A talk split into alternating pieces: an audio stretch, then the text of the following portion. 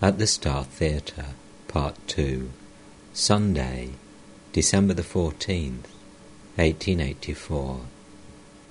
Sri Ramakrishna arrived at the Star Theatre on Beedon Street in Calcutta to see a play about the life of Prahlada. M.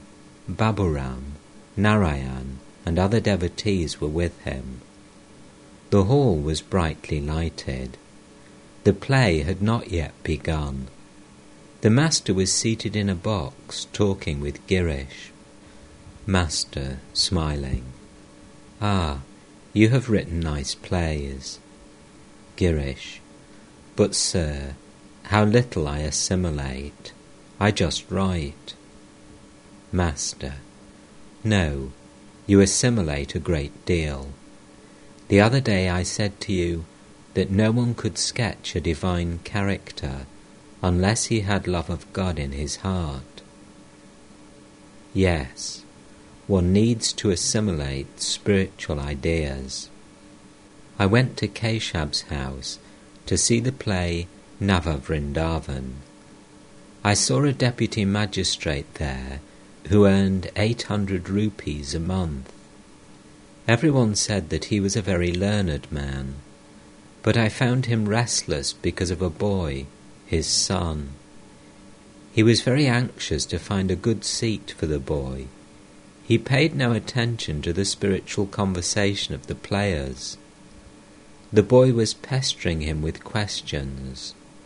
Father, what is this? What is that? He was extremely busy with the boy. You see, he merely read the books but he didn't assimilate their ideas. Girish, I often ask myself, why bother about the theatre any more? Master, no, no, let things be as they are. People will learn much from your plays. The performance began. Prahlada was seen entering the schoolroom as a student. At the sight of him, Sri Ramakrishna uttered once or twice the word Prahlada and went into samadhi.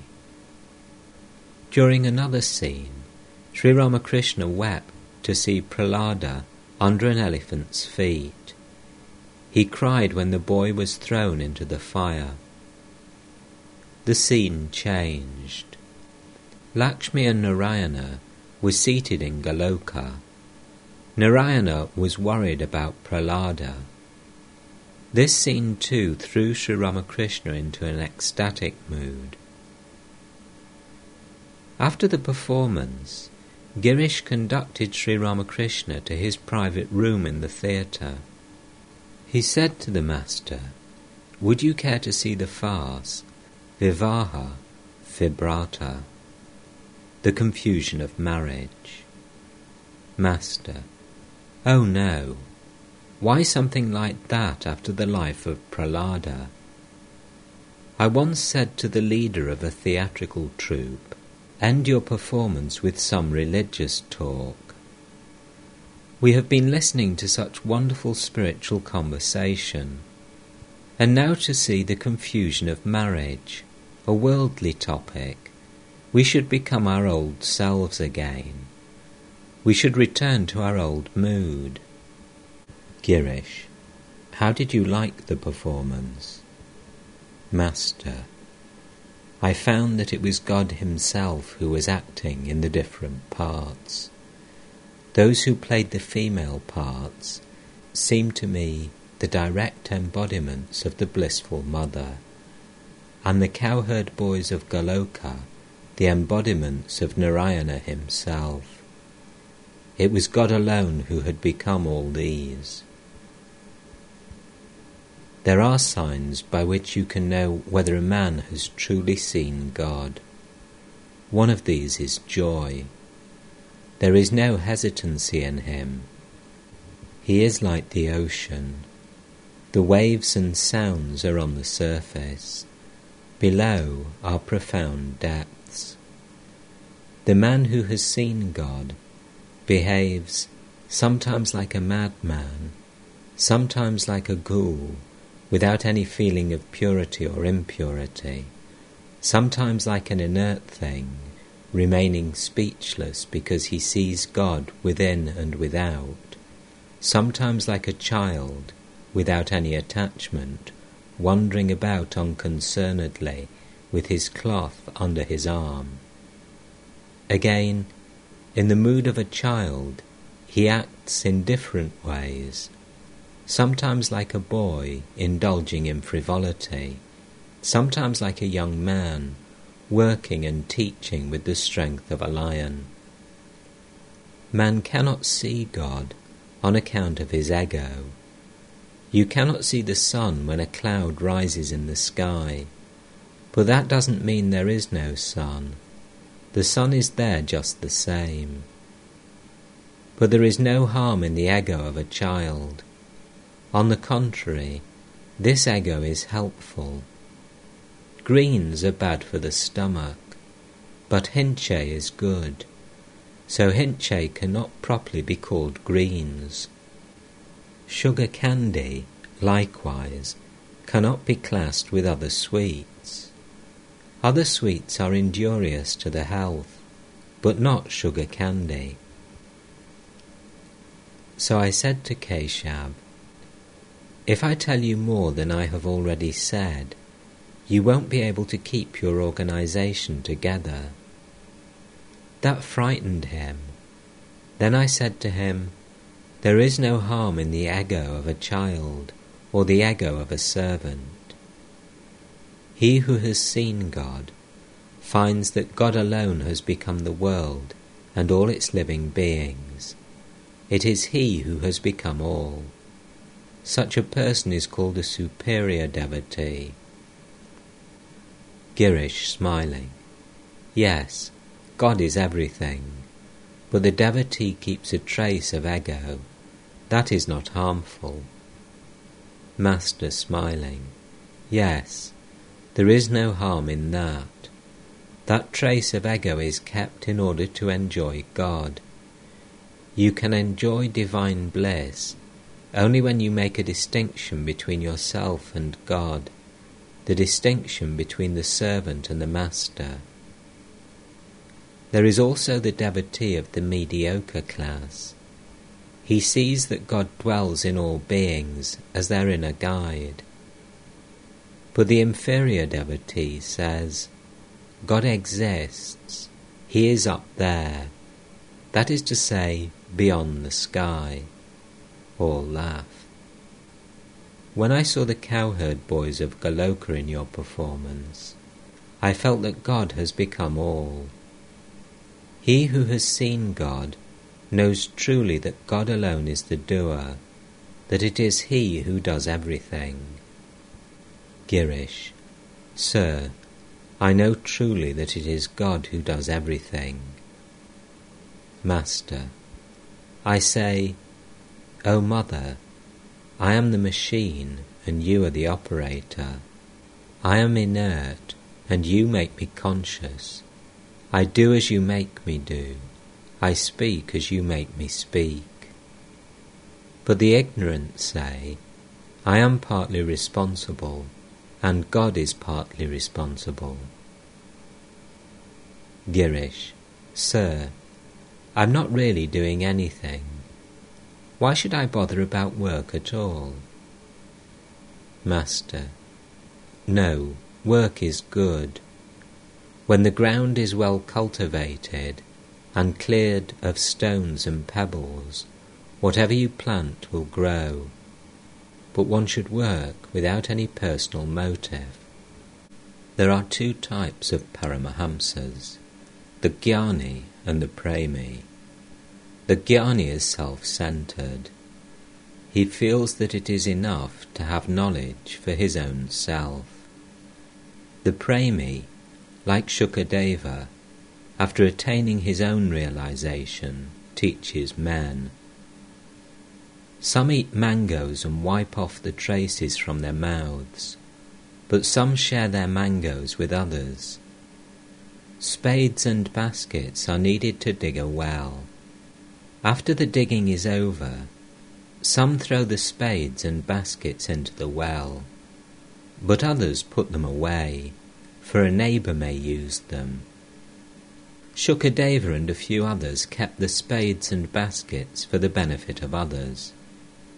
To Girish, you should do the same. Girish, please bless me, sir.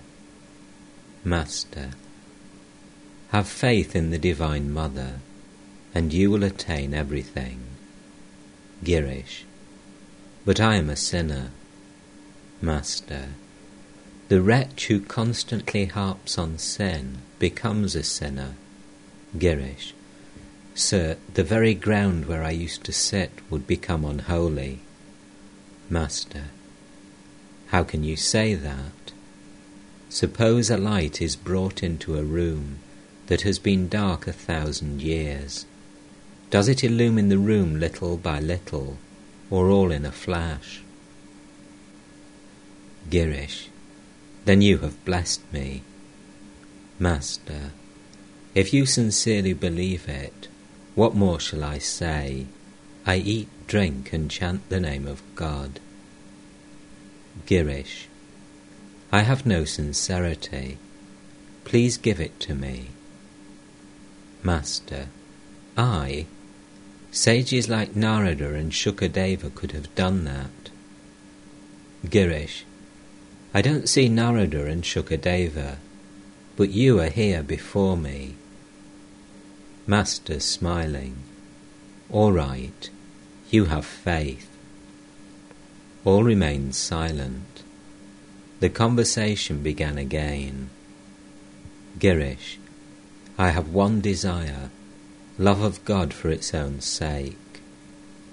Master, only the Ishvarakotis have such love. It is not for ordinary men. All sat in silence. The master began to sing in an absent-minded mood. His gaze turned upward. Can everyone have the vision of Shyama? Is Kali's treasure for everyone? Oh, what a pity my foolish mind will not see what is true. Even with all his penances, rarely does Shiva himself Behold the mind bewitching sight of Mother Shyama's crimson feet. To him who meditates on her, the riches of heaven are poor indeed. If Shyama casts her glance on him, he swims in eternal bliss. The prince of yogis, the king of the gods, meditate on her feet in vain, yet worthless Kamalakanta yearns for the mother's blessed feet. Girish repeated, Yet worthless Kamalakanta yearns for the mother's blessed feet. Master to Girish, one can realize God through intense renunciation, but the soul must be restless for him, as restless as one feels for a breath of air when one's head is pressed under water. A man can see God if he unites in himself the force of these three attractions the attraction of worldly possessions for the worldly man, the husband's attraction for the chaste wife, and the child's attraction for its mother. If you can unite these three forms of love and give it all to God, then you can see Him at once. Cry to your mother Shyama with a real cry, O mind and how can she hold herself from you? If a devotee prays to God with real longing, God cannot help revealing himself to him. The other day I told you of the meaning of bhakti. It is to adore God with body, mind, and words. With body means to serve and worship God with one's hands, Go to holy places with one's feet. Hear the chanting of the name and glories of God with one's ears, and behold the divine image with one's eyes. With mind means to contemplate and meditate on God constantly, and to remember and think of His Leela. With words means to sing hymns to Him and chant His name and glories. Devotion as described by Narada is suited to the Kali Yuga. It means to chant constantly the name and glories of God. Let those who have no leisure worship God at least morning and evening by wholeheartedly chanting His name and clapping their hands. The ego of a devotee begets no pride. It does not create ignorance. On the contrary, it helps one realize God. This ego is no more like the ordinary ego than hinche is like ordinary greens. One generally becomes indisposed by eating greens, but hinche removes excessive bile. It does one good. Sugar candy is not like ordinary sweets. Sweets are generally harmful, but sugar candy removes acidity. Nishtha leads to bhakti. Bhakti, when mature, becomes bhava. Bhava, when concentrated, becomes mahabhava. And last of all is prema. Prema is like a cord. By prema, God is bound to the devotee.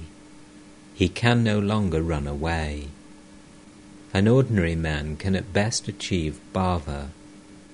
None but an Ishvarakoti attains Mahabhava and Prema.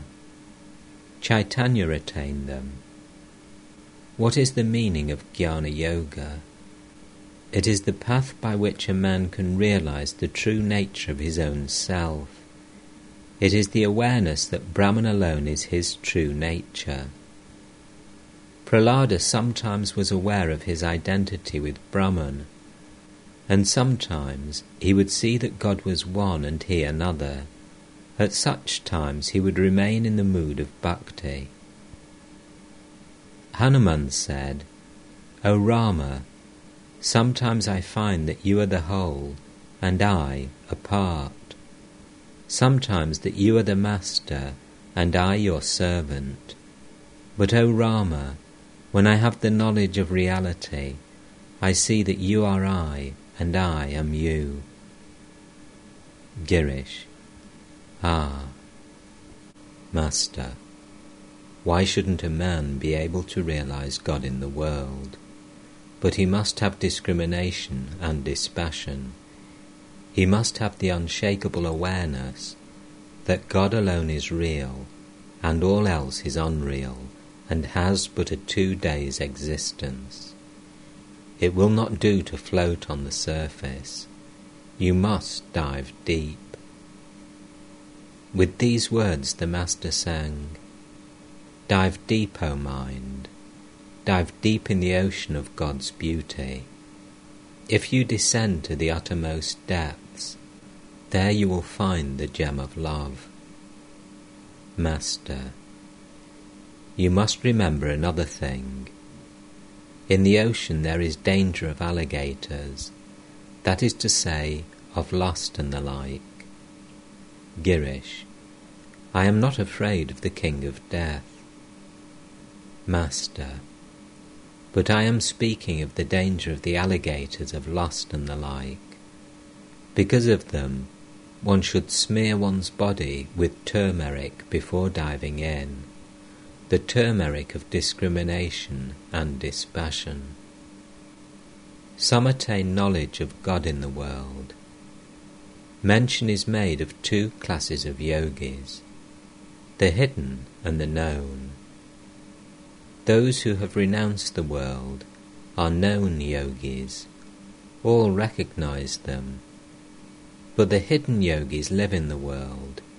They are not known. They are like the maidservant, who performs her duties in the house, but whose mind is fixed on her children in the country.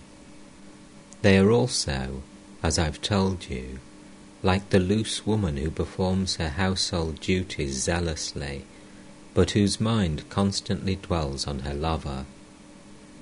It is very hard to cultivate discrimination and dispassion.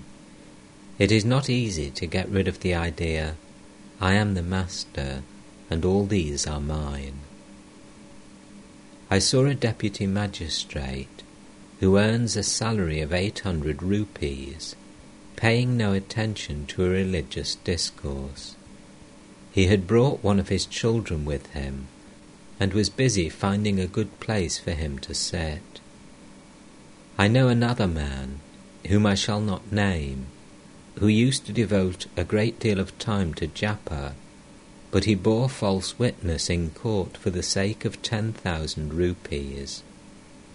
Therefore I say that a man can realize God in the world too, but only if he has discrimination and dispassion. Girish. What will happen to this sinner? Sri Ramakrishna sang in a tender voice, turning his eyes upward. Meditate on the Lord, the slayer of hell's dire woes, he who removes the fear of death. Thinking of him, the soul is freed from worldly grief and sails across the sea of life in the twinkling of an eye. Consider, O my mind, why you have come to earth. What gain is there in evil thoughts and deeds? Your way lies not through these. Perform your penance here by meditating long and deep on the everlasting Lord. Master, sails across the sea of life in the twinkling of an eye. One attains the vision of God if Mahamaya steps aside from the door. Mahamaya's grace is necessary, hence the worship of Shakti. You see, God is near us, but it is not possible to know Him because Mahamaya stands between.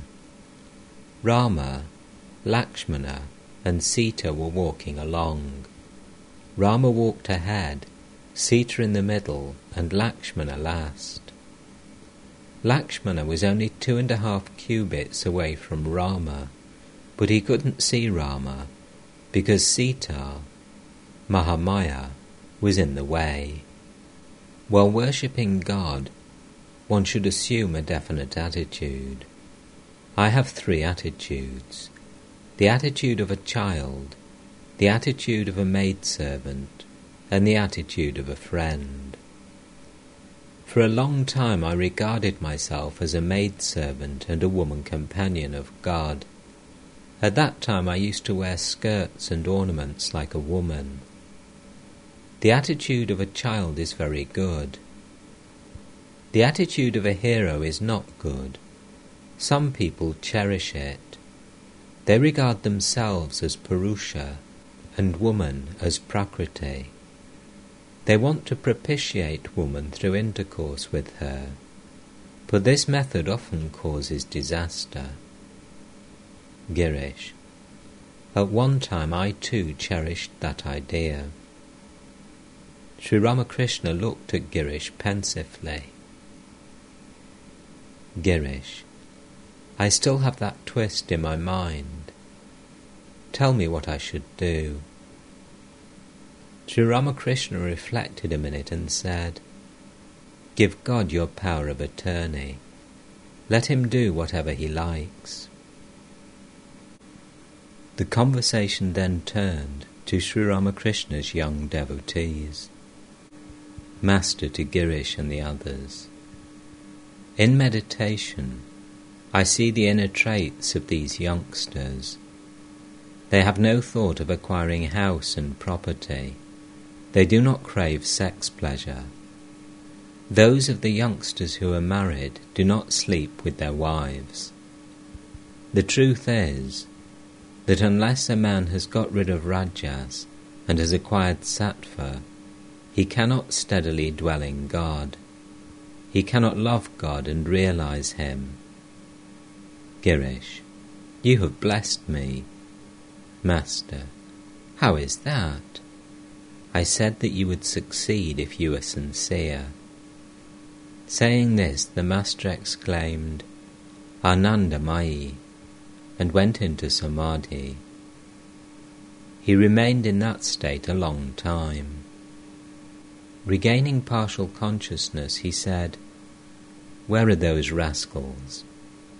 M brought Baburam to him. Sri Ramakrishna looked at Baburam and the other devotees and said, still in ecstasy, The bliss of Satchidananda is indeed good, but what about the bliss of divine inebriation? He began to sing. Once for all, this time I have thoroughly understood. From one who knows it well, I have learnt the secret of bhava.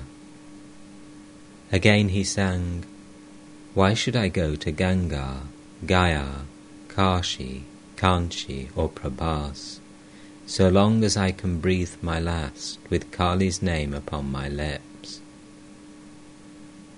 The Master continued, saying, While praying to the Divine Mother, I said, O Mother, I don't seek anything else. Give me only pure love for thee. Sri Ramakrishna was pleased with Girish's calm mood. He said to him, This mood of yours is good. The calm mood is the best. The master was seated in the manager's room. A man entered and said, Will you see the farce, the confusion of marriage? It is being played now. Sri Ramakrishna said to Girish, what have you done? This farce after the life of Prahlada. First sweets and rice pudding, and then a dish of bitter herbs. After the theatre, the actresses, following Girish's instructions, came to the room to salute Sri Ramakrishna. They bowed before him, touching the ground with their foreheads. The devotees noticed that some of the actresses, in saluting the Master, touched his feet. He said to them very tenderly, Please don't do that, Mother. After the actresses had left the room, Sri Ramakrishna said to the devotees, It is all he, only in different forms. The carriage was ready at the door. Girish and the others came to the street to see the master off. As soon as Sri Ramakrishna stepped into the carriage, he went into deep samadhi. Narayan and several other devotees were with him. The carriage started for Dakshineshwar.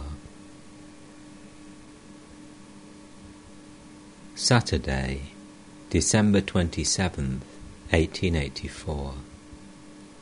It was the Christmas season.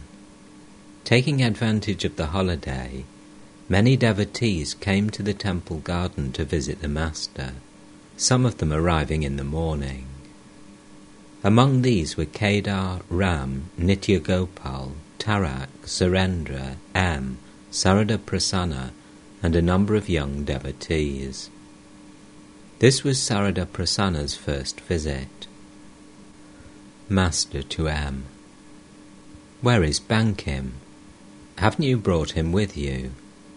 Bankim was a schoolboy whom Sri Ramakrishna had met in Baghbazar.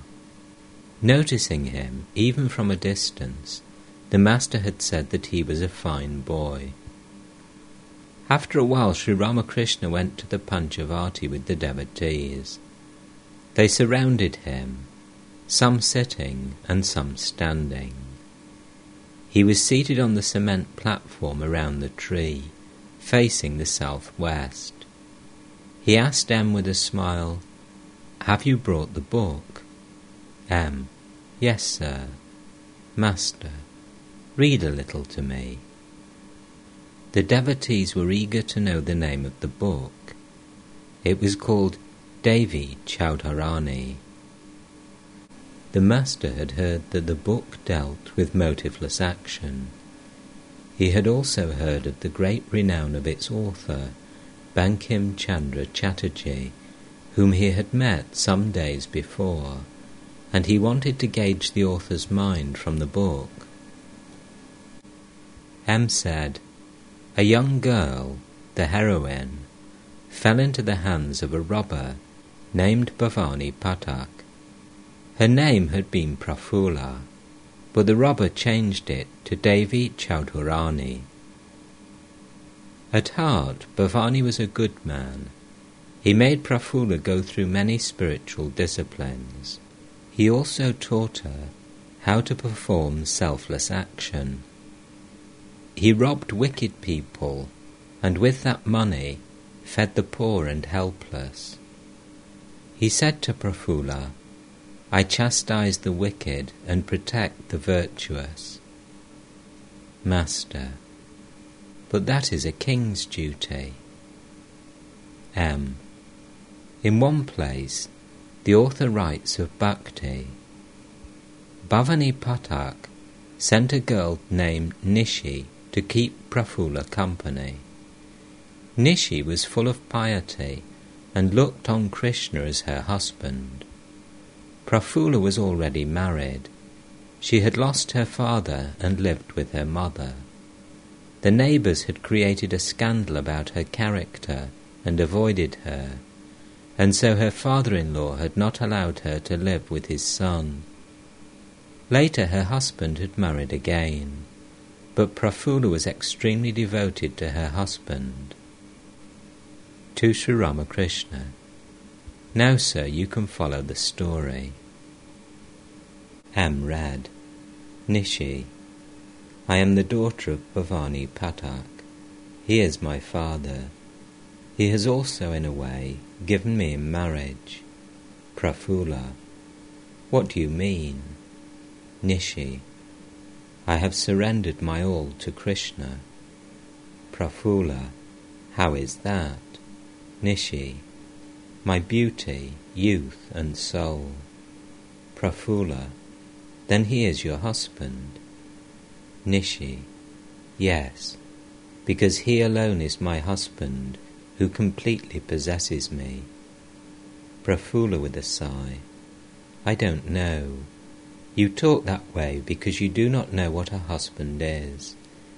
If you had a real husband, you could never have liked Sri Krishna. The foolish Brajeshwar, Prafulla's husband, was unaware that his wife loved him so much. Nishi. All can love Sri Krishna because he has infinite beauty, infinite youth, and infinite splendour. This young lady was a disciple of Bhavani and well versed in logic, but Prafulla was illiterate and she could not answer Nishi's arguments. But the writers of the Hindu social laws knew the reply. God is infinite, no doubt, but one cannot keep the infinite in the small cage of the heart. One can do so only with the finite. Therefore, the infinite creator of the universe is worshipped by the Hindu in the cage of his heart as Sri Krishna, the finite personal God.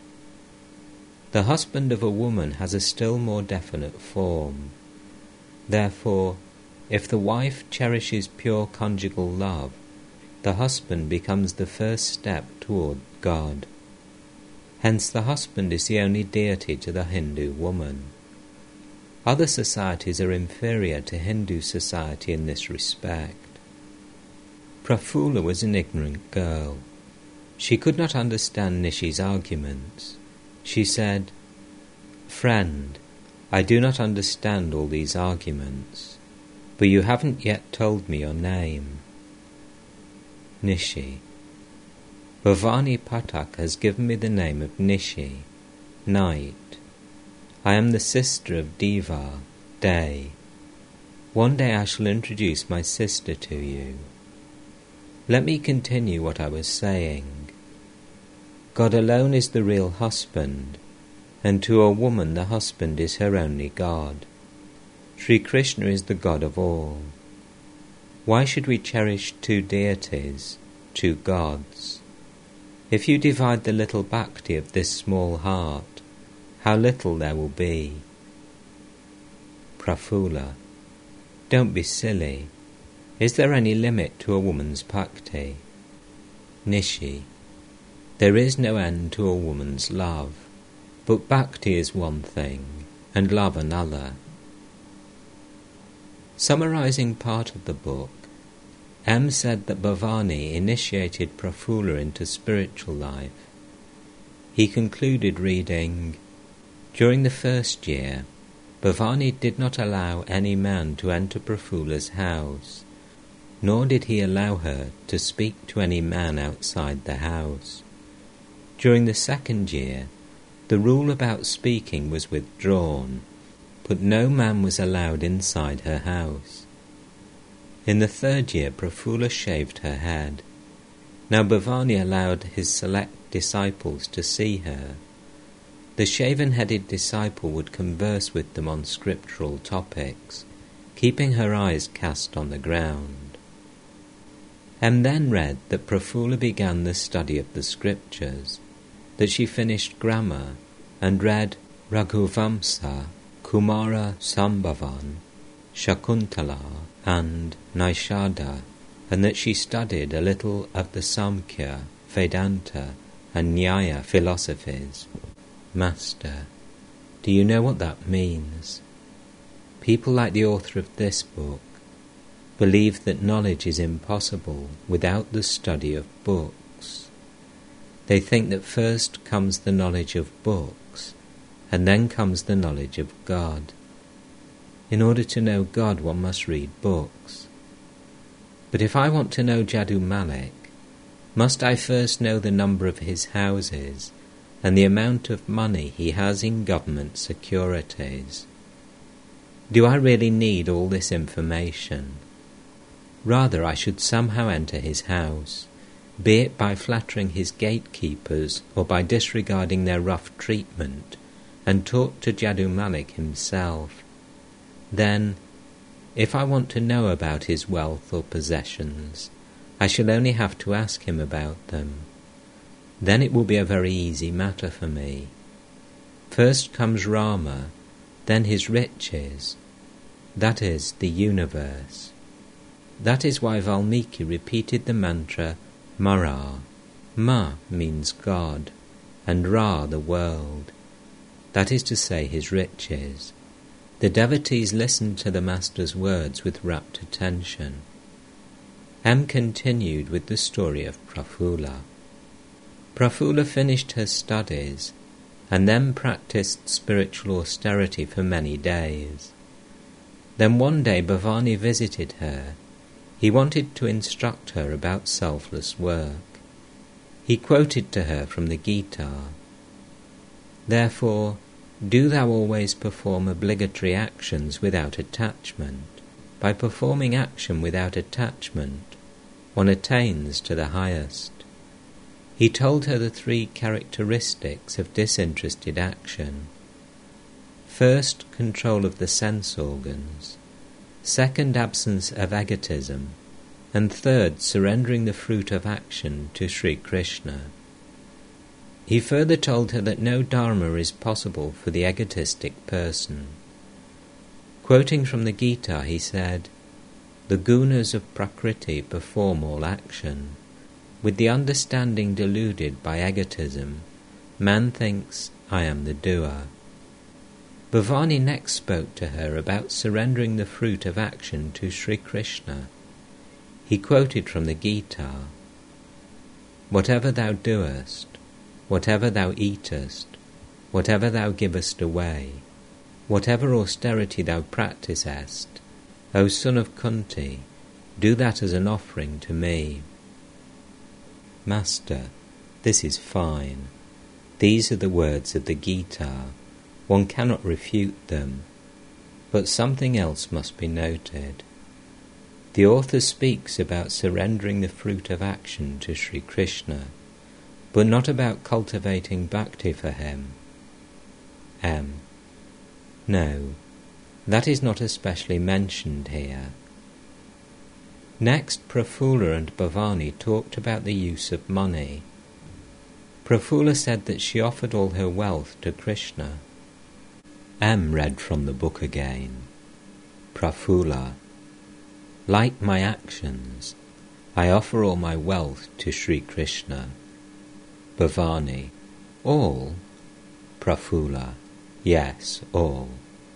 Bhavani, In that case, you won't be able to perform action in a detached spirit. If you have to work to earn your food, you will be attached to that work. Hence, there are two alternatives before you. Either you will have to get your food by begging, or you will have to live on your money.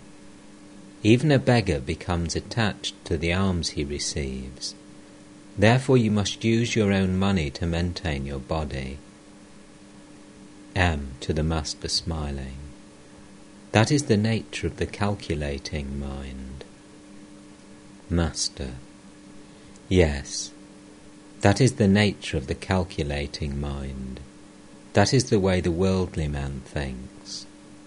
But he who seeks God plunges headlong. He doesn't calculate about how much or how little he needs for the protection of his body. M. Next, Bhavani asked Prafulla, How will you offer all this money to Sri Krishna? Prafulla said, Why? Sri Krishna dwells in all beings. I shall distribute the money among them. Bhavani answered, Good, good. Quoting from the Gita, Bhavani said, He who sees me in all things, and all things in me, never becomes separated from me, nor do I become separated from him. That yogi who, established in unity, worships me dwelling in all beings, abides in me, whatever his mode of life. O Arjuna, that yogi is regarded as the highest, who judges the pleasure and pain of all beings by the same standard that he applies to himself. Master, these are the characteristics of the highest bhakta. M again read from the book. A man must work hard if he wants to help all beings with charity. Hence it is necessary for him to make a little display of clothes, of pomp and luxury. Therefore Bhavani said, A little shopkeeping is necessary. Master sharply, A little shopkeeping is necessary. One speaks as one thinks. If a man thinks of worldly things day and night, and deals with people hypocritically, then his words are coloured by his thoughts. If one eats radish, one belches radish. Instead of talking about shopkeeping, he should rather have said, A man should act as if he were the doer, knowing very well that he is really not the doer. The other day a man was singing here. The song contained words like profit and loss. I stopped him if one contemplates a particular subject day and night, one cannot talk of anything else. The reading continued. The author was describing the realization of God. Prafulla had become Devi Chaudhurani. It was the month of Vaishak. Devi was seated on the roof of her houseboat, talking with Deva and another woman companion. The moon was up. The boat had cast anchor in the Ganges. The conversation turned to the question of whether one could see God. Devi said, As the aroma of a flower is directly perceived by the nose, so God is directly perceived by the mind.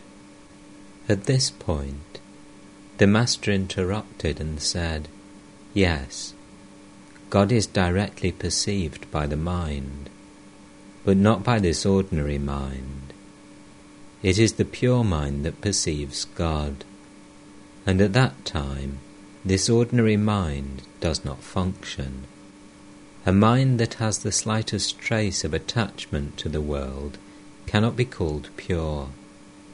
When all the impurities of the mind are removed, you may call that mind pure mind or pure Atman. M. The author says a little later that God cannot easily be perceived by the mind.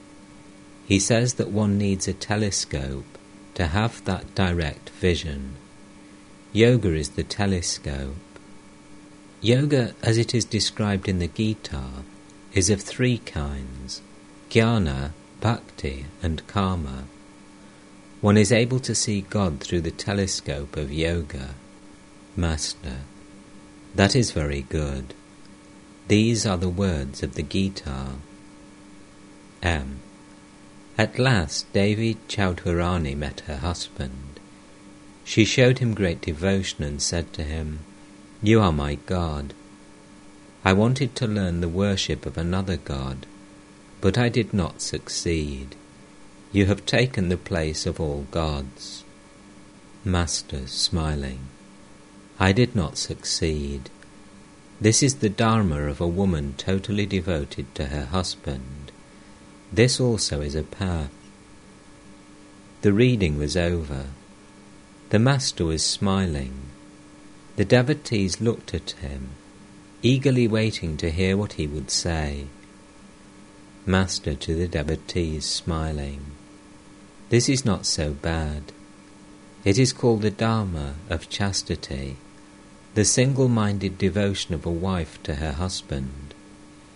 If God can be worshipped through an image, why shouldn't it be possible to worship Him through a living person? It is God Himself who sports in the world as man. Oh, what a state I passed through! I passed some days absorbed in Shiva and Durga, some days absorbed in Radha and Krishna, and some days absorbed in Sita and Rama. Assuming Radha's attitude, I would cry for Krishna, and assuming Sita's attitude, I would cry for Rama. But Leela is by no means the last word. Passing through all these states, I said to the Divine Mother, Mother, in these states there is separation. Give me a state where there is no separation then I remained for some time absorbed in the indivisible Satchidananda. I removed the pictures of gods and goddesses from my room. I began to perceive God in all beings. Formal worship dropped away. You see that bel tree? I used to go there to pluck its leaves. One day, as I plucked a leaf, a bit of the bark came off. I found the tree full of consciousness. I felt grieved because I had hurt the tree. One day I tried to pluck some durva grass, but I found I couldn't do it very well. Then I forced myself to pluck it. I cannot cut a lemon.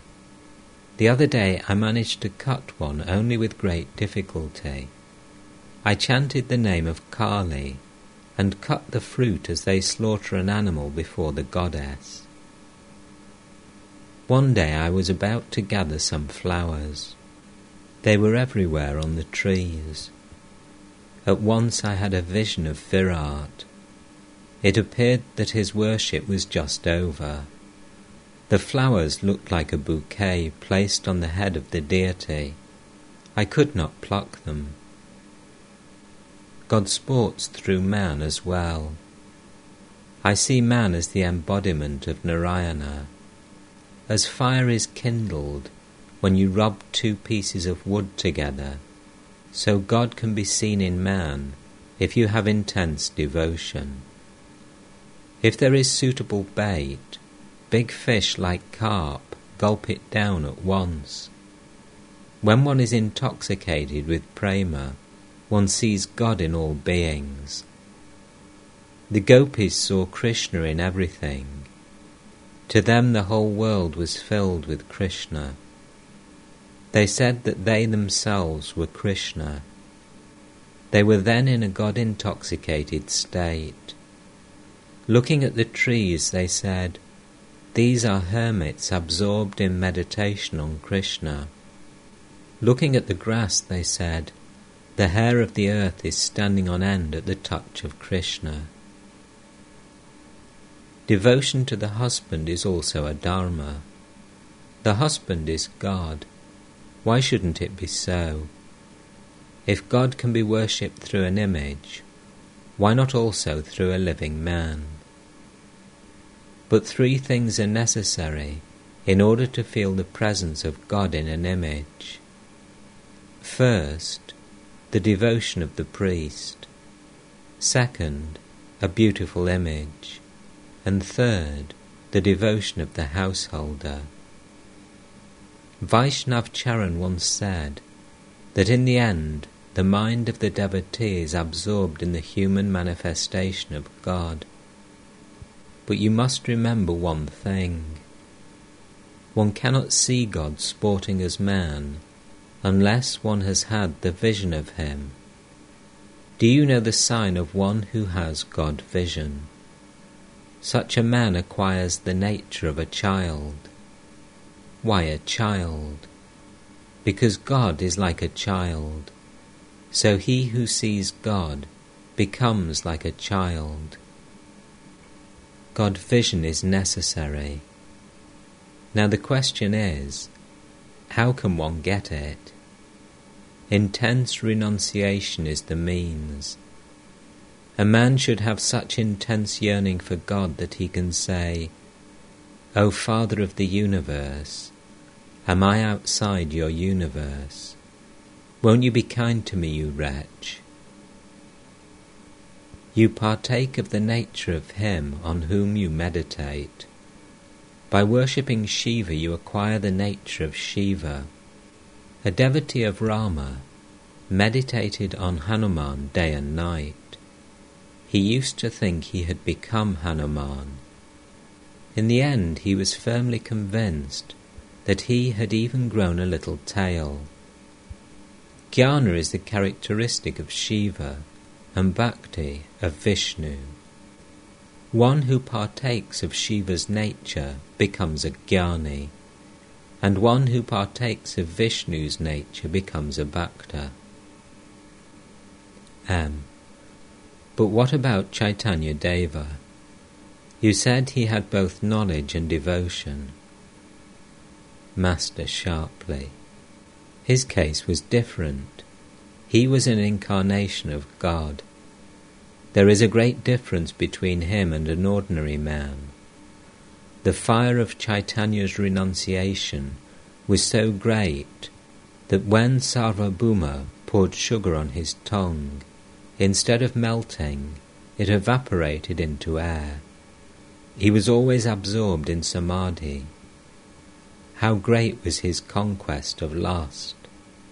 to compare him with a man. A lion eats meat, and yet it mates only once in twelve years.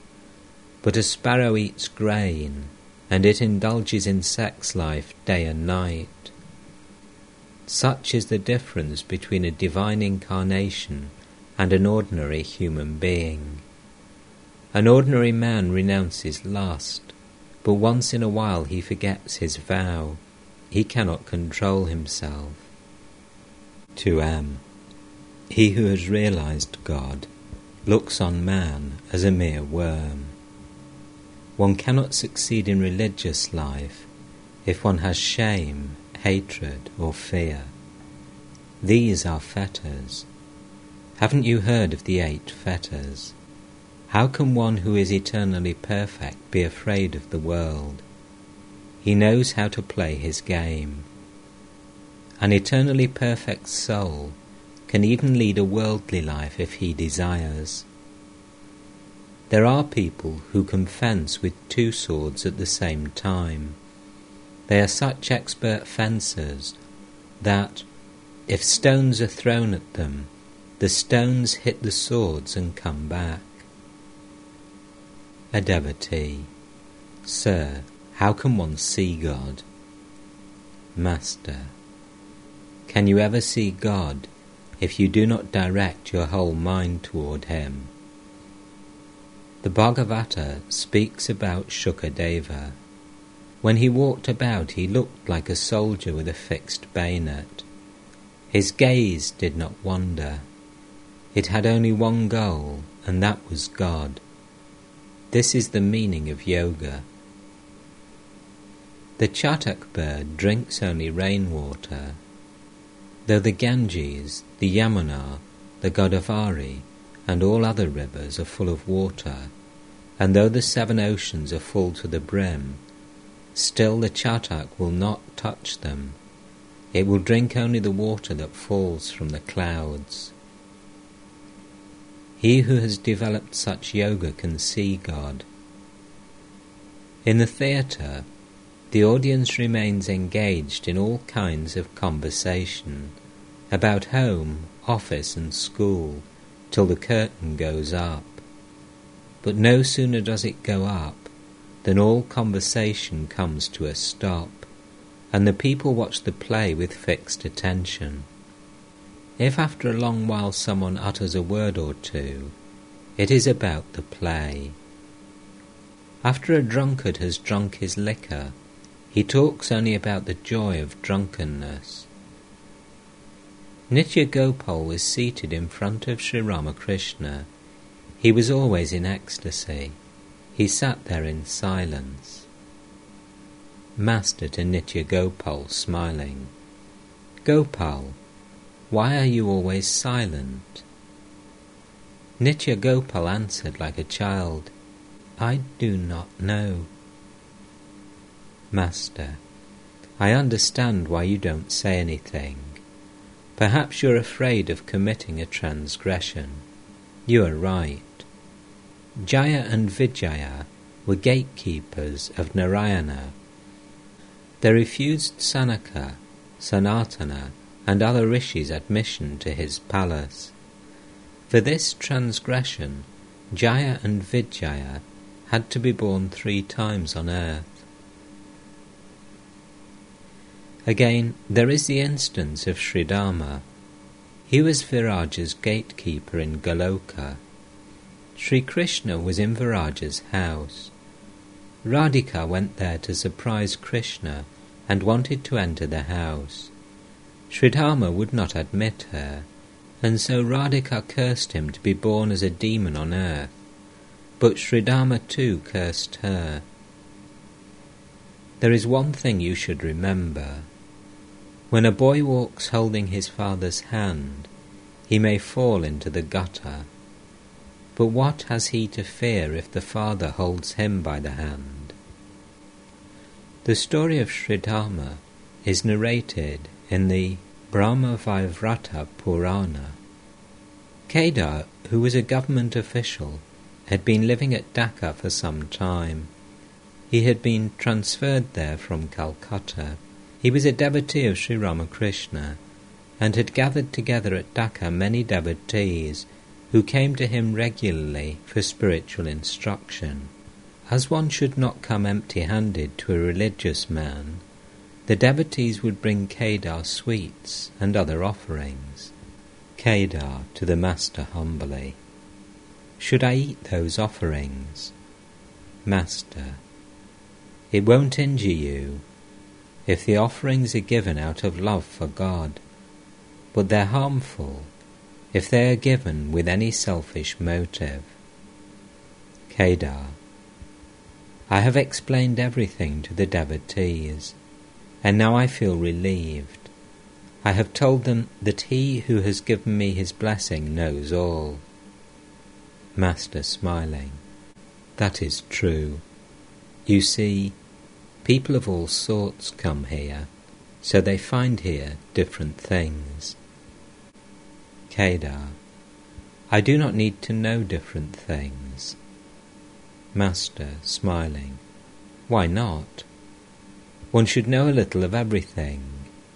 If a man starts a grocery shop, he keeps all kinds of articles there, including a little lentil and tamarind. An expert musician knows how to play a little on all instruments. Sri Ramakrishna left the room and went toward the pine grove. The devotees began to walk about in the garden. Several went to the Panchavati. Sri Ramakrishna met them there and said, I have indigestion. I took a meal at the Malik's. They are very worldly people. A few of the Master's personal things lay scattered on the cement platform of the Panchavati. He asked Dam to bring them. He proceeded to his room and the devotees followed. In the afternoon the Master rested a while. Afterwards a few devotees arrived. The Master sat on the small couch reclining against a pillow. A devotee. Sir, can one know God's attributes through the intellect? Master. Certainly not by this ordinary intellect. Can one know God so easily? One must practice sadhana. One must also adopt a particular attitude toward God, for instance, the attitude of a servant toward his master. The rishis of old had the attitude of Shanta, do you know the attitude of the Gyanis? It is to meditate on one's own self. To a devotee with a smile, What is your attitude? The devotee gave no answer. Master smiling, You have two attitudes. You meditate on your own self, and also cherish toward God the attitude of a servant. Am I not right? Devotee, hesitating and smiling, Yes, sir. Master, smiling, You see, as Hazra says, I can read people's thoughts. One can maintain these two attitudes only at a very advanced stage. Prahlada maintained them, but one must work hard in order to practice this ideal. Let me give an illustration. Suppose a man is grasping the thorny branch of a plum tree. His hand bleeds profusely, but he says, There is nothing the matter with me. I am not hurt. If you ask him about his wound, he will say, It's all right. I'm quite well. Now, is there any meaning in the mere utterance of these words? One must practice discipline in keeping with this ideal. The devotees were giving their whole attention to what the Master was saying.